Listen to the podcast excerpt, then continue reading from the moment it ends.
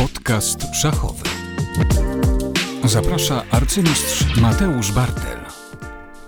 Kiedy nagrywam ten materiał, jestem na Drużynowych Mistrzostwach Europy w Czarnogórze i przy okazji tych zawodów pomyślałem, że warto byłoby co nieco opowiedzieć o tego typu rozgrywkach, bo są one dość specyficzne, mają długą tradycję i bardzo wiele osób po prostu lubi emocjonować się tego typu zmaganiami. Warto zauważyć, że są to rozgrywki, które dla szachów z jednej strony są naturalne i mają długą tradycję, a z drugiej strony wszystko, co drużynowe, jest dla szachów też rozwiązaniem stosunkowo nietypowym, bo jest to gra stricte indywidualna, a nagle rywalizują drużyny złożone z kilku szachistów.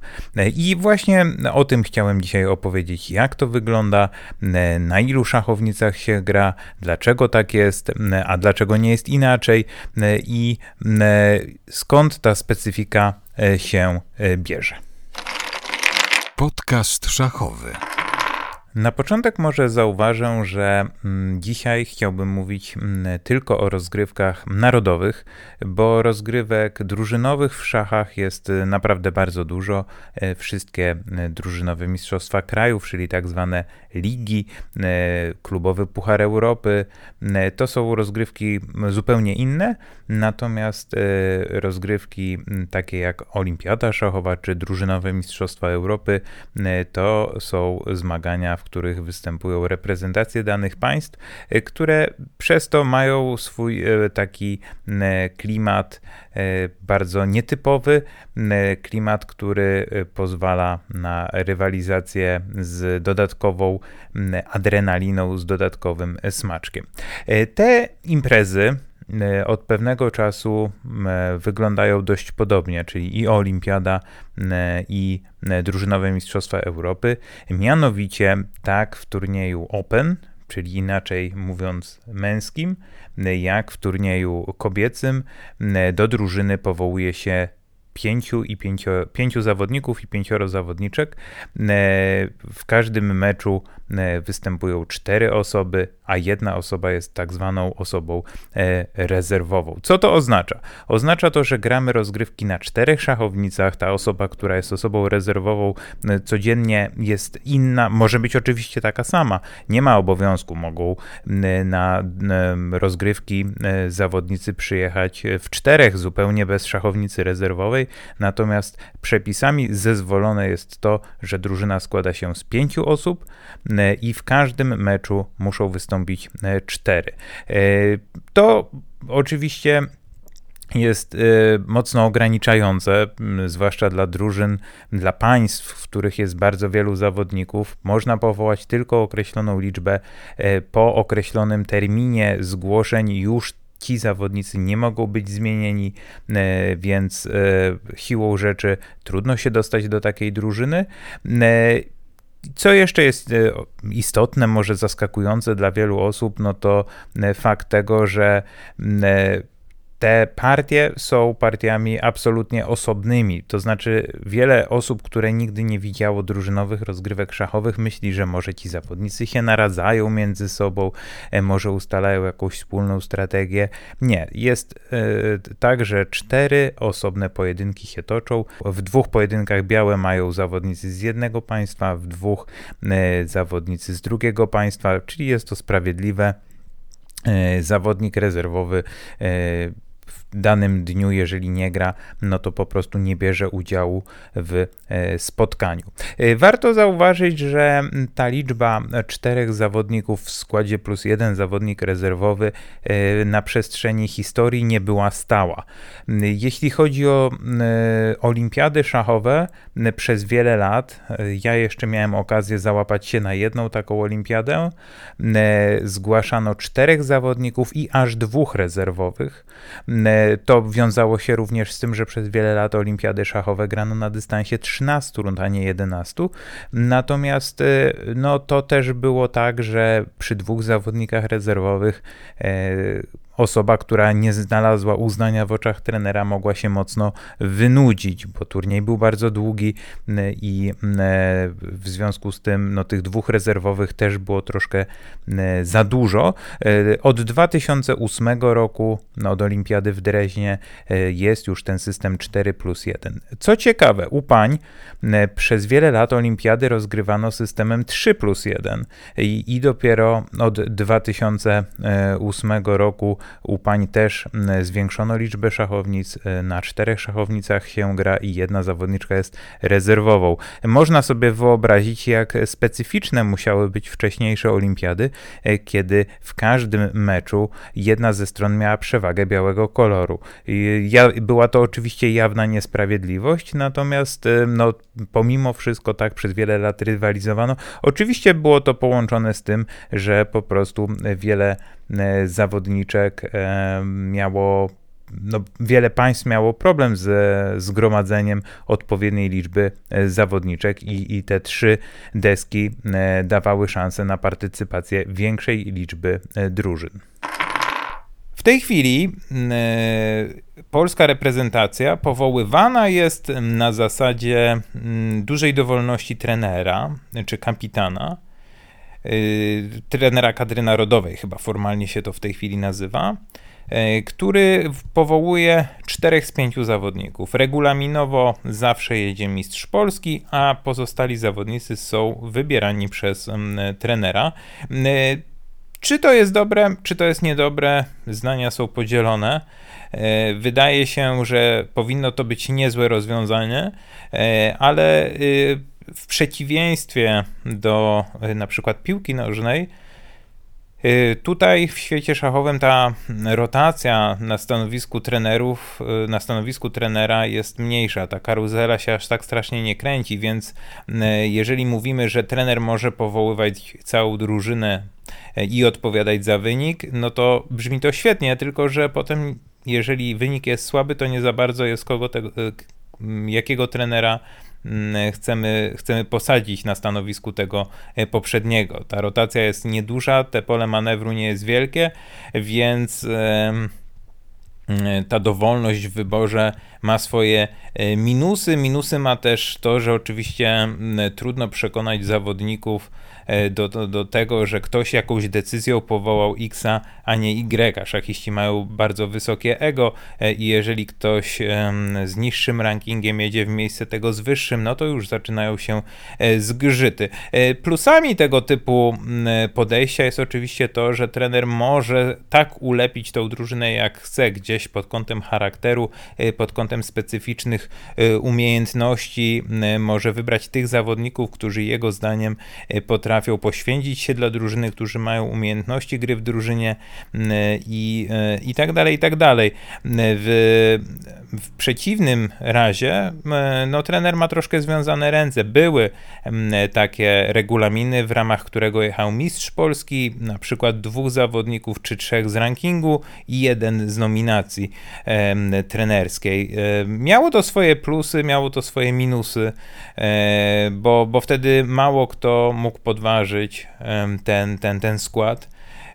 Natomiast oczywiście wtedy, jeżeli do kadry trafiał zawodnik chwilowo, przypadkowo, w wysokim rankingu, a złym wpływie na drużynę, miało to oczywiście, ciężko było to zmienić, więc to jest alternatywne podejście. Ono jest sprawiedliwsze, zawodnicy zazwyczaj lubią, jak coś jest napisane czarno na białym na papierze i wtedy jest wiadomo, kto i co musi zrobić, żeby pojechać. Natomiast oczywiście wydaje się intuicyjnie, że dla wyników lepsze jest to, kiedy dobry trener może powołać zawodników. Dobry, mam na myśli trenera, który sprawiedliwie potrafi pewne rzeczy poustawiać, który jest w stanie ocenić silne i mocne strony swoich potencjalnych podopiecznych, który wie, jak potem z nimi sobie dawać radę.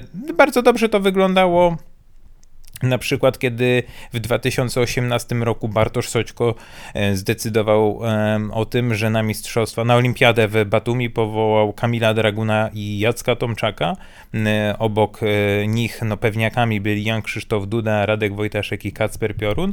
Natomiast w przypadku Kamila Draguna i Jacka Tomczaka można było powołać innych zawodników, na przykład mnie, na przykład Grześka Gajewskiego, Wojtka Morandę czy kogoś jeszcze innego.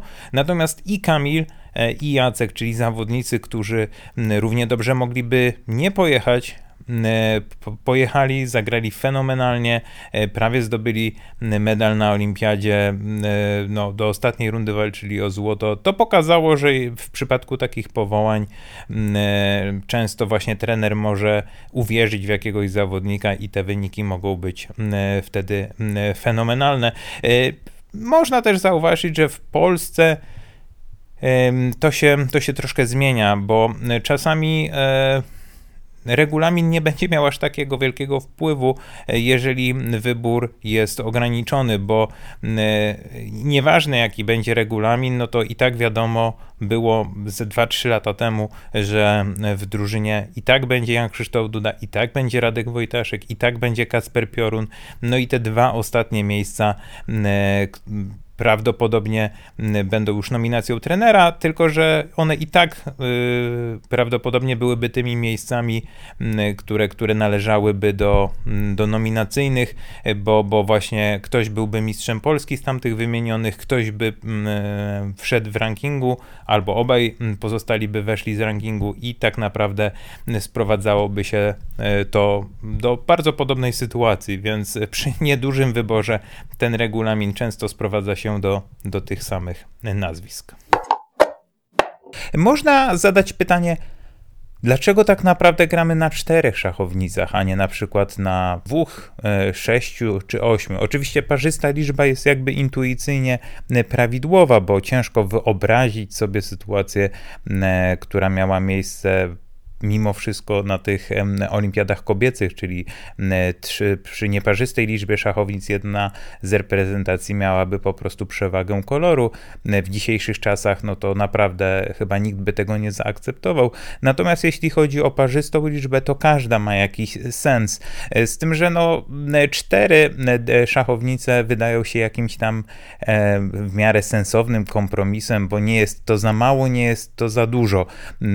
Oczywiście im więcej szachownic, tym bardziej zwiększałaby się przewaga silnych nacji, czyli podejrzewam, że w przypadku 6 szachownic takie kraje kiedyś jak Rosja, czy obecnie na przykład Indie, po prostu by tę przewagę swoją jeszcze bardziej podkreślały, bo w obecnej chwili Hindusi byliby w stanie wystawić chyba 6 zawodników niemal 2700 lub ponad, więc na takim dystansie mieliby gigantyczną przewagę. Myślę, że te 4 szachownice są całkiem dobrym wyborem, natomiast jeżeli ktoś pyta, dlaczego akurat 4, no to myślę, że to jest podyktowane przez historię, bo właściwie od początków olimpiad szachowych właśnie na 4 szachownicach rywalizowano, chociaż różne inne rozgrywki drużynowe, które są rozgrywane, mają inną liczbę szachownic. Drużynowe mistrzostwa różnych krajów są rozgrywane na 6 jak w Polsce, na 8 jak w Niemczech czy Czechach, a nawet w Grecji czy na Węgrzech gra się na 12 szachownicach, także jest to również spotykany scenariusz.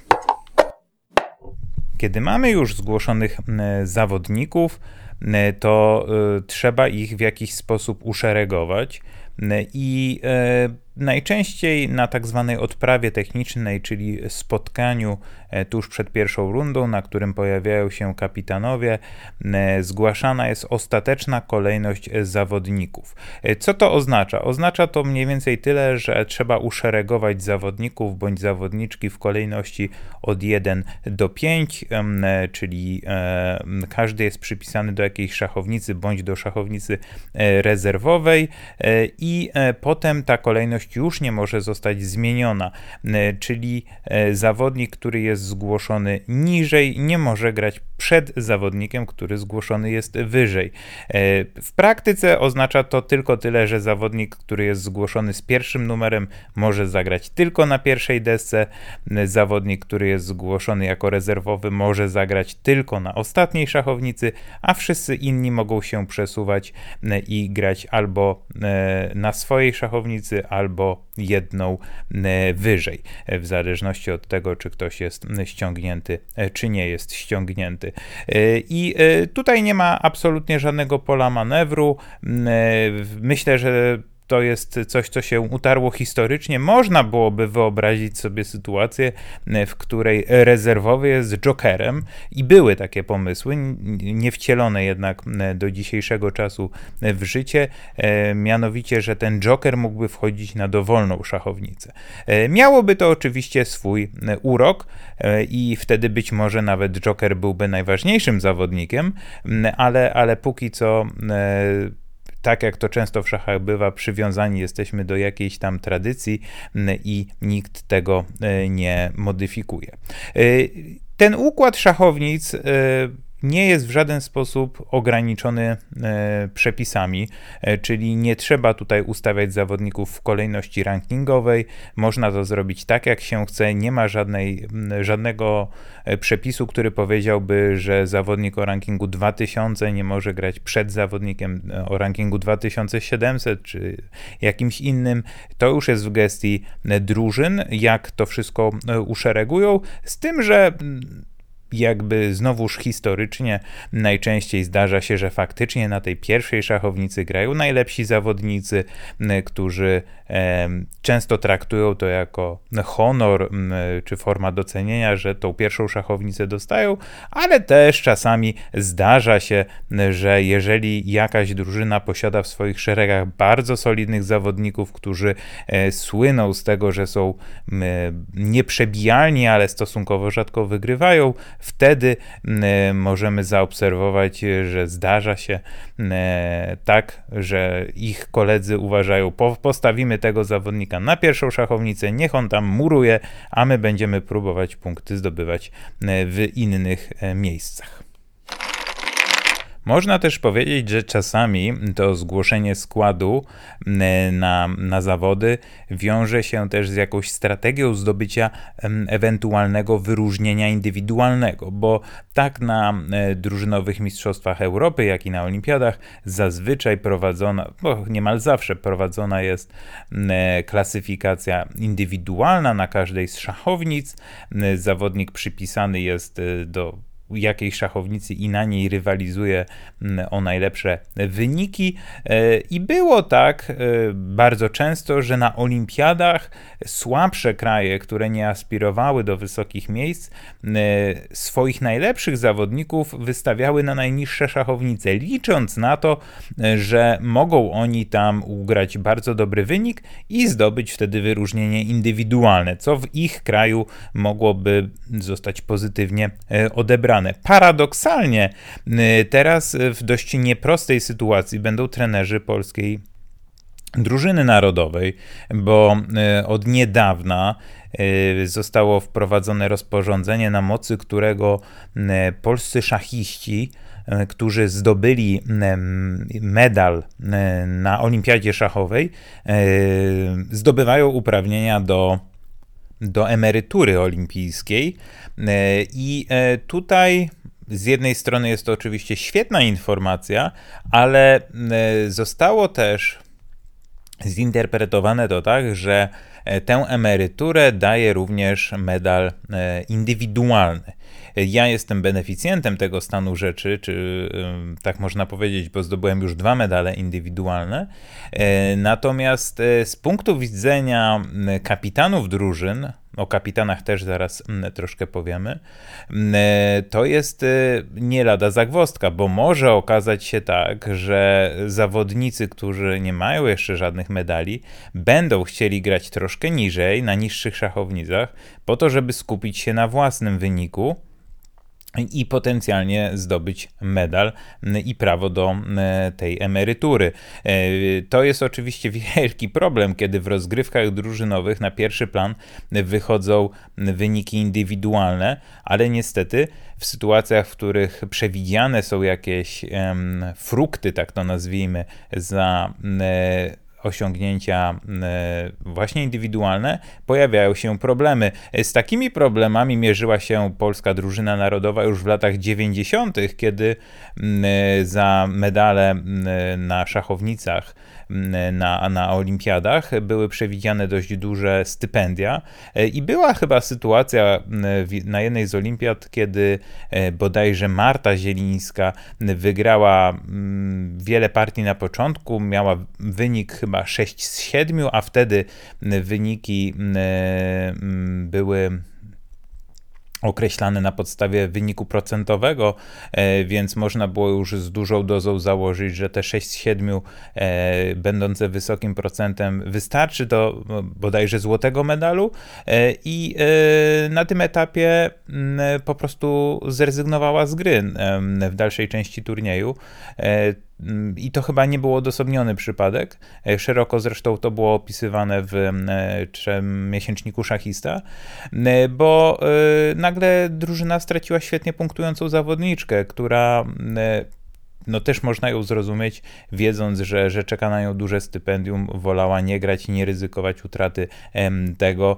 I właśnie kiedy do drużynówek wkradają się elementy honorowania osiągnięć indywidualnych, pojawia się taka dość niezręczna sytuacja, w której jest więcej niż jeden interes, a jednak powinno być tak, że wszyscy ciągniemy statek w jedną stronę i jest to strona drużynowego sukcesu.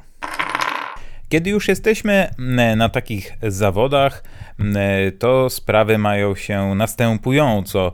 Jest pierwsza runda, ogłoszone są kojarzenia, one najczęściej są ogłoszone wieczorem przed pierwszą rundą. Rundy rozgrywane są niemal zawsze o godzinie 15.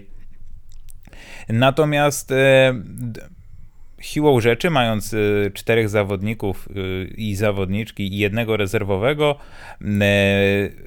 musimy ustalić godzinę, do której możemy zgłaszać skład na daną rundę, bo skoro jest opcja zmiany, no to te składy muszą być w pewnym momencie ogłoszone i najczęściej jest tak, że tą godziną, do której można zgłaszać zmiany, jest 10:00, także w praktyce dopiero o 10:00 dokładnie wiemy, z kim gramy. Wcześniej tylko wiemy, jak nasza drużyna zadecydowała się grać, kto schodzi, kto nie schodzi, a dopiero o 10:00 poznajemy, co zrobili rywale. Oczywiście już można się całkiem nieźle przygotować, mając w perspektywie tylko 2 zawodników bądź zawodniczki.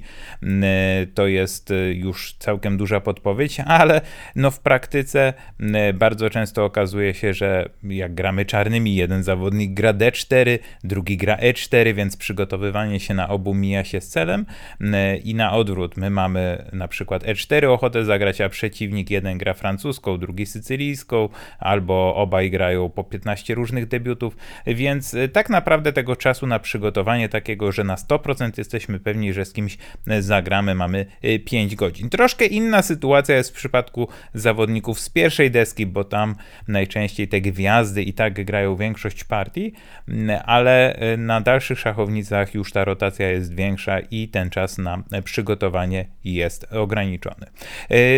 Zgłaszanie składu jest oczywiście takim elementem lekkiego dreszczyku, bo zdarzały się sytuacje i również w polskiej drużynie narodowej, że kapitan realnie zapomniał o tym, że skład trzeba zmienić. Albo się spóźnił, albo nie wysłał, albo różne inne rzeczy zadecydowały o tym, że to zgłoszenie nie miało miejsca.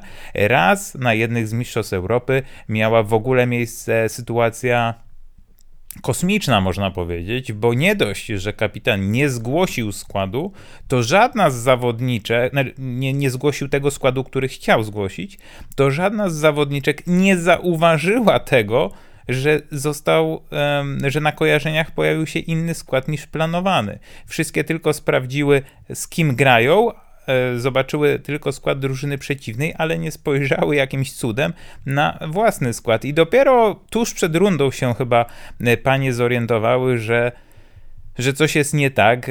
Na całe szczęście był to mecz z niżej notowaną drużyną i chyba rozeszło się po kościach, ale no była to naprawdę wyjątkowo nieprzyjemna sytuacja.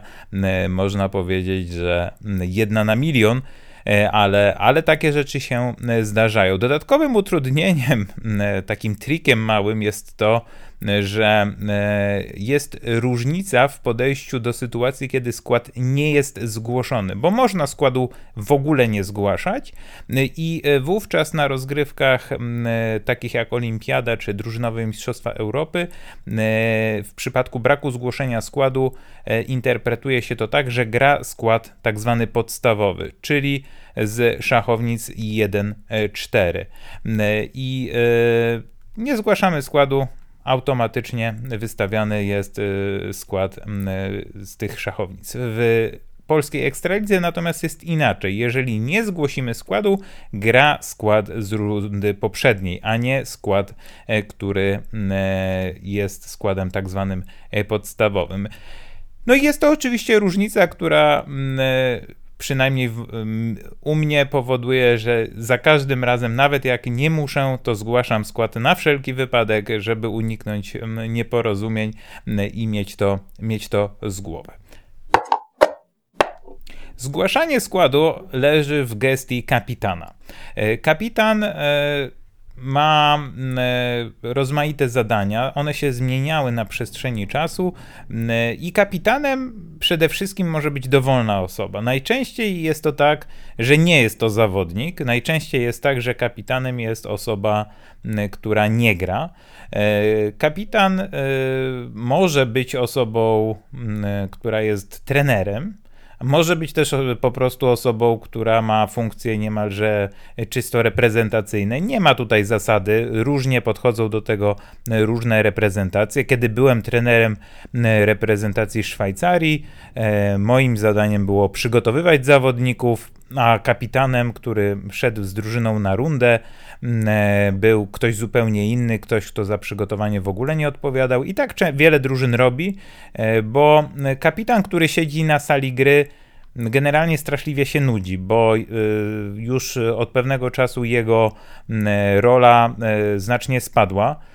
Na olimpiadach wręcz, chyba od ostatniej olimpiady, kapitan praktycznie nie może zrobić nic, bo kiedyś było tak, że można było z kapitanem konsultować możliwość zaproponowania remisu, czyli zawodnik, kiedy dostał propozycję remisu, mógł podejść do sędziego, powiedzieć, że chce skonsultować się z kapitanem i kapitan miał odpowiedzieć tak bądź nie. Przez pewien czas była też możliwość, że zawodnik mógł wstać, podejść do sędziego i zapytać, czy może zaproponować remis. Te rzeczy zostały zmienione. Ostatnio w ogóle kapitanowie już nie mogli na olimpiadach konsultować niczego. Natomiast na drużynowych mistrzostwach Europy nadal ta możliwość istnieje. Można zapytać trenera, czy można przyjąć remis. Chyba, bo to też się co chwila zmienia, nie można wstać i zapytać, czy mogę zaproponować remis, natomiast można konsultować przyjęcie propozycji remisu, z tym, że znowu to też nie tak często do takiej sytuacji dochodzi, przede wszystkim dlatego, że na aktualnych drużynowych mistrzostwach Europy i tak remisu nie można zaproponować przed 30 posunięciem. Więc ta rola kapitana mocno upadła na znaczeniu. Może i dobrze, bo w obecnych czasach no wiadomo, że dużo jest możliwości wspomagania się różnym dopingiem, Więc każda forma konsultacji jest obarczona pewnym ryzykiem, że coś będzie nieczysto. Oczywiście, tak jak na drużynowych mistrzostwach Europy, pewne rzeczy są jeszcze dozwolone, z tym, że to oczywiście sprawia, że kapitanowie nie mogą wtedy opuszczać sali gry. Przynajmniej tak powinno być domyślnie. Teraz jest taki mały rozkrok zresztą, że kapitan może przyjść na salę gry, może ją opuścić, ale potem musi się pojawić bodajże do 17 i od 17 już nie może opuszczać sali gry. Jeżeli potem opuści salę gry, to już nie może na nią wrócić. To ma na celu prawdopodobnie to, żeby kapitanowie nie mieli dostępu do jakiejś tam elektroniki, no bo wiadomo, że jeżeli kapitan miałby dostęp do oceny silnika i mógłby potem konsultować propozycję remisu, no to byłoby to już wielce nieobiektywne. Natomiast tak czy siak to konsultowanie propozycji remisowej jest specyficzną rzeczą, bo w tym momencie pewnie można powiedzieć, że lepiej mieć silnie grającego kapitana niż słabo grającego kapitana, bo ten kapitan może więcej rzeczy przewidzieć w przypadku takiej propozycji remisowej. Zresztą właśnie kapitanowie kiedyś mieli też możliwość podejścia do zawodnika i nakazania mu zaproponowania remisu. To też była bardzo, bardzo istotna rzecz, która zresztą dochodziła, miała szerszy zakres, bo zdarzało się, że kapitanowie w różnych momentach meczu po prostu dogadywali się między sobą i mówili: proponuję remis na 4 szachownicach. Albo proponuje remis na szachownicy 2. i 4. I często do takich sytuacji dochodziło, że zawodnicy chcieli kontynuować, ale trenerzy nakazali im remis. To nie były odosobnione przypadki i dochodziło oczywiście do różnych scysji na tym polu, natomiast takie rzeczy często się zdarzały. Dodawało to pewnego uroku, bo dochodziło naprawdę do bardzo emocjonujących sytuacji. Często to były fajne taktyczne zagrywki, że kapitan podchodził, kazał proponować remis, druga strona uważała, że to świetny dar, albo na odwrót, że skoro kapitan nakazuje proponować remis, to pewnie czuje się niepewnie, to prowokowało rywali i tak dalej, i tak dalej. Natomiast teraz już się to praktycznie nie zdarza i ta ingerencja kapitana jest coraz bardziej ograniczana. Warto też zauważyć, że ta propozycja remisu, czy te propozycje remisów od kapitanów miały oczywiście też ciemniejsze strony, bo zdarzały się mecze, które były być może nawet zaaranżowane przed startem.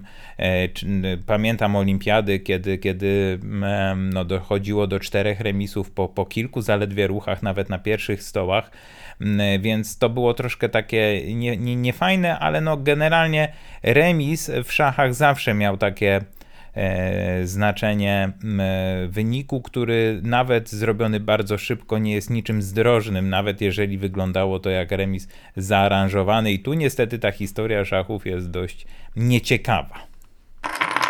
W obecnych czasach prawdopodobnie kluczową rolą kapitana, zresztą rolą, która istotna jest nie od dziś, jest zarządzanie tym kapitałem ludzkim, który ma się do dyspozycji, bo to nie jest takie proste, kiedy mamy 5 zawodników czy zawodniczek, którzy uprawiają dyscyplinę indywidualną i nagle zachęcić ich do wspólnego wysiłku, zwłaszcza że na co dzień te osoby są tak naprawdę rywalami, bo przecież numer 1, 2, 3 w kraju to często zawodnicy, którzy mogą się po prostu nawet nie lubić, albo te relacje mogą być jeszcze gorsze. My na szczęście w Polsce mamy dość dobrą sytuację. Większość osób w czołówce się lubi, ceni i szanuje, ale w wielu innych krajach bardzo wiele zgrzytów jest na tego typu rozgrywkach, bo ego tych zawodników jest zbyt duże i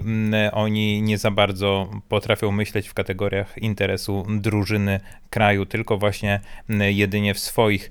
Więc zarządzanie taką grupą osób jest bardzo trudne, jest bardzo wymagające. Tutaj Trzeba doskonale wiedzieć, komu kiedy dać odpocząć, kto tego odpoczynku potrzebuje, kto tego odpoczynku nie potrzebuje. Trzeba zawodników odpowiednio zmotywować. Przy wyznaczaniu też składów na rundę nie można zapominać o kolorach, bo są zawodnicy, dla których naprawdę będzie problemem, jeżeli zagrają kilka partii z rzędu czarnym kolorem. Zazwyczaj większość osób tego nie lubi.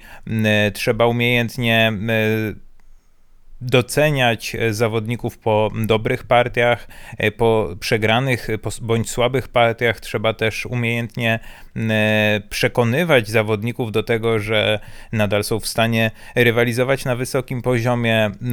Często jak zawodnik przegrywa, to tak terminologią siatkarską można go wystawić na przełamanie, bo nie zawsze dzień wolny w takiej sytuacji jest wskazany, a z kolei w przypadku innych zawodników no koniecznie po przegranej trzeba go zmienić i gdzieś tam odbudować. Także to są bardzo ciekawe zagadnienia psychologiczne i takie, można powiedzieć, przywódcze.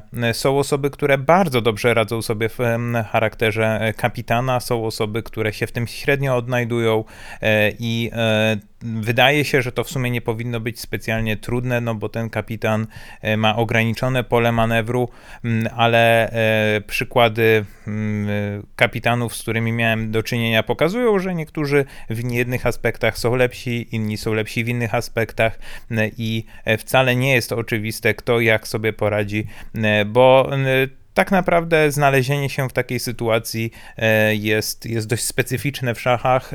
Z jednej strony wydaje nam się, że jeżeli kogoś nominujemy kapitanem, to powinien on mieć przede wszystkim predyspozycje czysto szachowe, jakąś wiedzę, zwłaszcza wiedzę debiutową, rozeznanie, jeśli chodzi o przeciwników, a z drugiej strony często okazuje się, że może najważniejsze jest to, że ta osoba potrafi znaleźć wspólny język z piątką podopiecznych i to jest najważniejsze.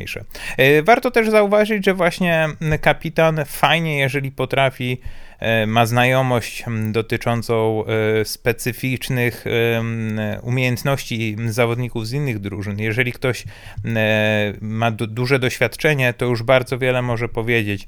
Było tak w przypadku Marka Matlaka, trenera kadry narodowej kobiet, gdyż pan Marek trenerem kobiet był, jeśli się nie mylę, od 1996 roku aż do 2000 bodajże 17 albo 18, no i przez ten czas, przez te ponad 2 dekady poznał wszystkie zawodniczki z czołówki. To doświadczenie było niesamowite i mógł powiedzieć bardzo dobrze w wielkich szczegółach, jakie są mocne i złe strony rywalek, co wcale nie jest takie oczywiste, więc to też jest taka rzecz, którą trenerzy regularnie robią, kapitanowie robią, rozpisują takie dossier z lepszymi, słabszymi stronami, z tym, że coś, co można zrobić przez noc, bo wtedy poznajemy, z kim gramy, wiemy, kto tam gra i mamy czas.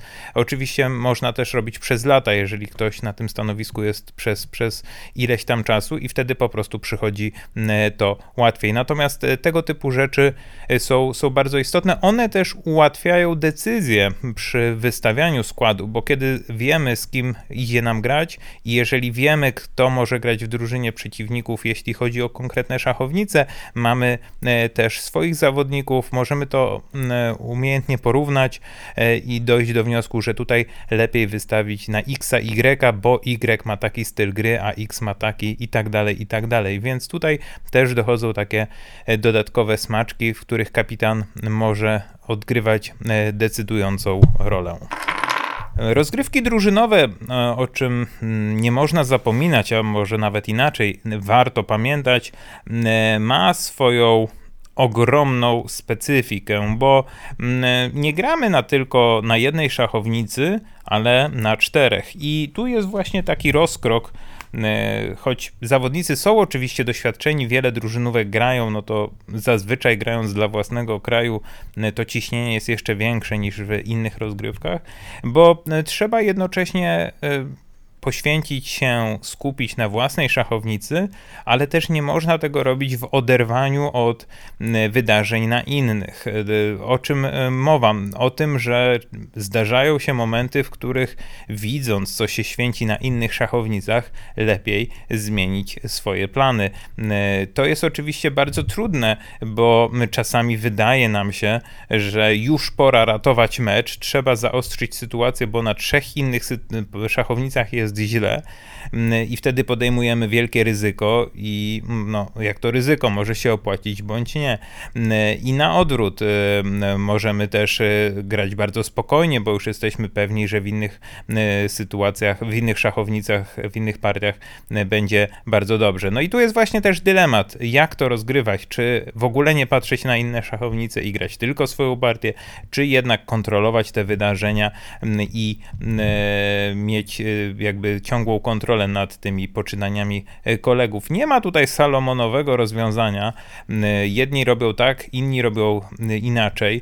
Natomiast dużo już miałem sytuacji, czasami byłem bohaterem takich akcji, że właśnie oceniłem, że trzeba już ratować mecz, ryzykowałem ponad miarę, bo wydawało mi się, że jeżeli ja nie wygram, to nikt nie wygra i na pewno mecz przegramy, a co najmniej parę razy zdarzyło się, że wtedy wyniki w innych spotkaniach się odwracały, a ja swoją partię przegrywałem i mecz przez to został przegrany. Zresztą myślę, że wielu zawodników takie historie miało. Także jest to bardzo trudny temat, który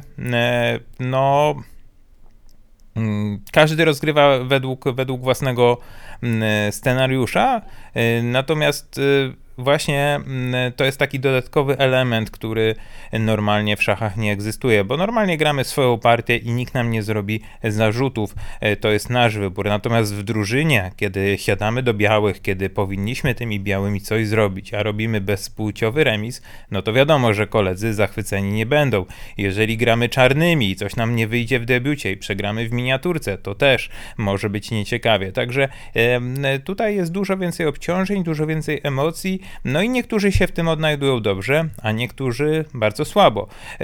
Są zawodnicy, którzy wręcz słyną ze znakomitej gry w drużynie, zwłaszcza drużynie narodowej. Tutaj na myśl przychodzi mi przede wszystkim ormiański internacjonał Gabriel Sargisian, który w barwach Armenii dokonywał niesamowitych rzeczy. Dzięki niemu Armenia wielokrotnie stawała na podium, czy to olimpiady, bo przecież Ormianie dwukrotnie wygrali olimpiadę, a to przecież malutki kraj, czy Drużynowych Mistrzostw Europy. I tenże Sargisian, grając dla drużyny narodowej, zazwyczaj grał po prostu genialnie.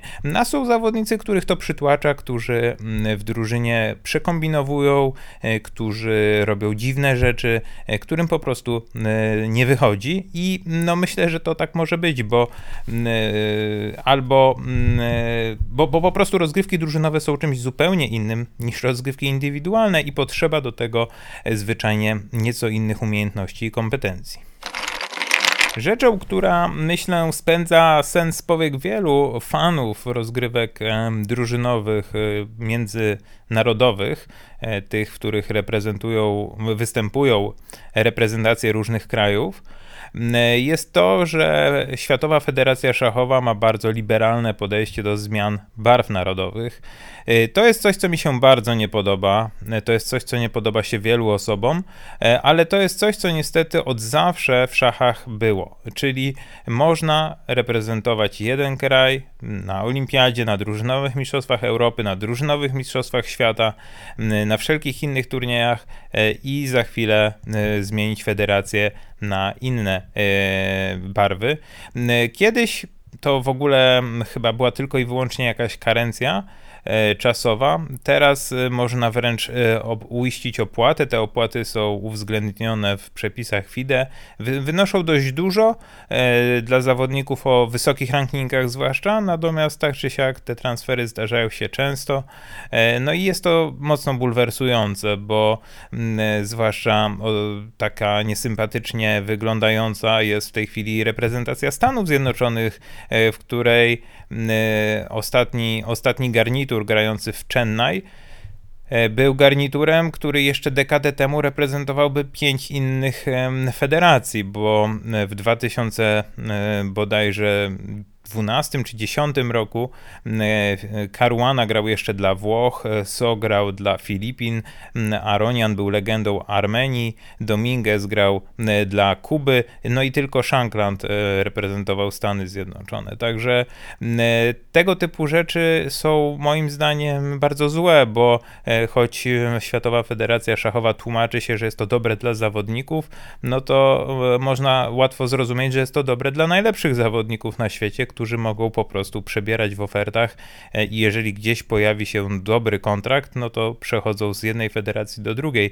a tracą ci rdzenni mieszkańcy państw, którzy od zawsze sobie tam siedzą i oczywiście to zwiększać może rywalizację, ale jednocześnie bywa też krzywdzące, więc ja osobiście jestem temu bardzo przeciwny, ale no tak niestety w szachach zawsze było i wątpliwe jest, żeby to się zmieniło. Oczywiście chodzi tutaj o pieniądze.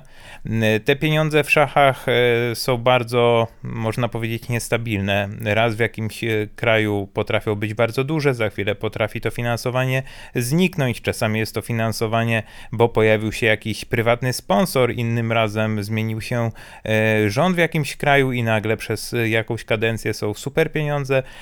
To wszystko się bardzo zmienia, no i to też widać nawet w sile niektórych reprezentacji, bo są kraje, które na niektóre zawody przyjeżdżają absolutnie pierwszym garniturem, a na inne nie są w stanie zebrać się nawet trzeciego składu. Tutaj na myśl przychodzi mi drużyna Francji, która czasami wystawia Firouzję, Vachier-Lagrave'a, Bacrot, Musarda i wszystkich najlepszych graczy, a na kolejnych rozgrywkach to wystawiają tak naprawdę Francję C, gdzie mało kto przekracza ranking 2600 punktów i nie jest właśnie zasadą, że drużyny są zawsze reprezentowane przez najlepszych graczy. Jest to mocno powiązane z finansami. Jeżeli federacja danego kraju jest w stanie odpowiednie warunki zapewnić, to zawodnicy przyjeżdżają, jeżeli nie jest, to szachiści nie mają problemu z tym, żeby odmówić gry w reprezentacji. Tym niemniej na przykład w naszej reprezentacji w Polsce muszę powiedzieć, że te finansowanie nigdy nie było jakieś nie wiadomo jak dobre. Zazwyczaj były to po prostu pieniądze, które zawodnicy mogą wykorzystywać na starty i szkolenia. Nie była to żadna forma stypendium. To też nie były jakieś duże pieniądze. Często starczało to na 1 czy 2 turnieje za granicą. Natomiast nie zmieniało to faktu, że praktycznie cała nasza czołówka zawsze uważała grę na mistrzostwach, na drużynowych mistrzostwach Europy czy Olimpiadzie za zaszczyt i jeździła tam, nawet jeżeli z punktu widzenia zarobkowego niekoniecznie się to opłacało. Po prostu gra dla kraju, dla naszych zawodników zawsze była uważana za zaszczyt i praktycznie nie dochodziło do sytuacji, żeby ktoś odmówił gry z uwagi na sytuację finansową. Na pewno można powiedzieć jeszcze bardzo wiele ciekawych rzeczy o rozgrywkach drużynowych. Na pewno wy macie jeszcze wiele pytań, także zachęcam do ich zadawania. Mam nadzieję, że kiedyś uda się jeszcze nagrać kilka innych, może bardziej historycznych odcinków związanych z olimpiadami czy drużynowymi mistrzostwami Europy, bo to naprawdę zawody o dużej tradycji, zresztą nie bez kozery. Olimpiadę uważa się za taką wyjątkową imprezę dla świata szachowego, z bogatą tradycją, z wielką otoczką i na pewno wiele osób się tym fascynuje, także mam nadzieję, że jeszcze kiedyś się uda coś na ten temat nagrać. Natomiast na ten moment mam nadzieję, że przybliżyłem co najmniej kilka ciekawych rzeczy zza kulis imprezy takiej, na jakiej właśnie jestem, czyli drużynowych mistrzostw Europy. Podcast szachowy. Zaprasza arcymistrz Mateusz Bartel.